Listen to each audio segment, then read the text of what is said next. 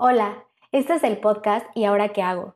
Yo soy Fernanda Gallardo, tu psicóloga de confianza, creadora de Psicolamente y fiel creyente de que la salud mental es un estilo de vida.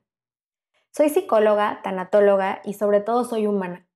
Y este podcast surgió de algo que me pasaba muchas veces y era de una situación en la que realmente me sentía muy muy mal y no sabía qué hacer. Entonces venía a mi mente esta pregunta de ojalá pudiera preguntarle a alguien de confianza ¿qué es lo que puedo hacer para poder sobrellevar esto? Y es que de esa pregunta surgió este podcast. Es una realidad que el mundo cambia y que estamos en constante cambio y no podemos hacer nada contra esto. Y muchas veces las adversidades, las situaciones, los retos que nos va presentando la vida nos hace pensar que no podemos adaptarnos al cambio o que no tenemos las herramientas suficientes para hacerlo.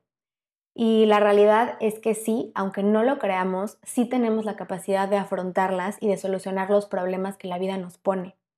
Entonces, ¿y ahora qué hago?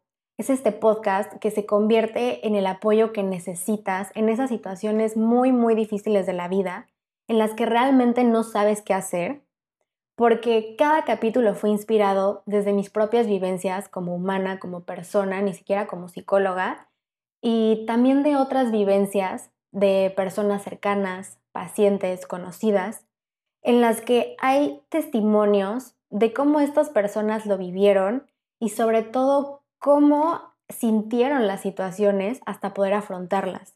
En cada capítulo, dependiendo la situación que se esté hablando, también te explico cómo funciona nuestra mente, qué es lo que pasa por nuestra mente en ese momento y lo más importante de todo, qué hacer para salir adelante.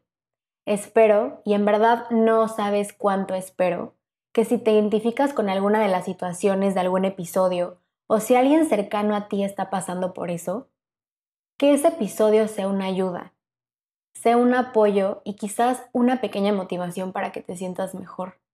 Obviamente esto no sustituye el ir a terapia, pero quizás es este primer paso o este primer acercamiento a querer hacer algo, a perderle miedo a la terapia, a perderle el miedo a pedir ayuda y sobre todo a querer convertirte en esa mejor versión de ti para poder seguir sobresaliendo, seguir viviendo, seguir sonriendo.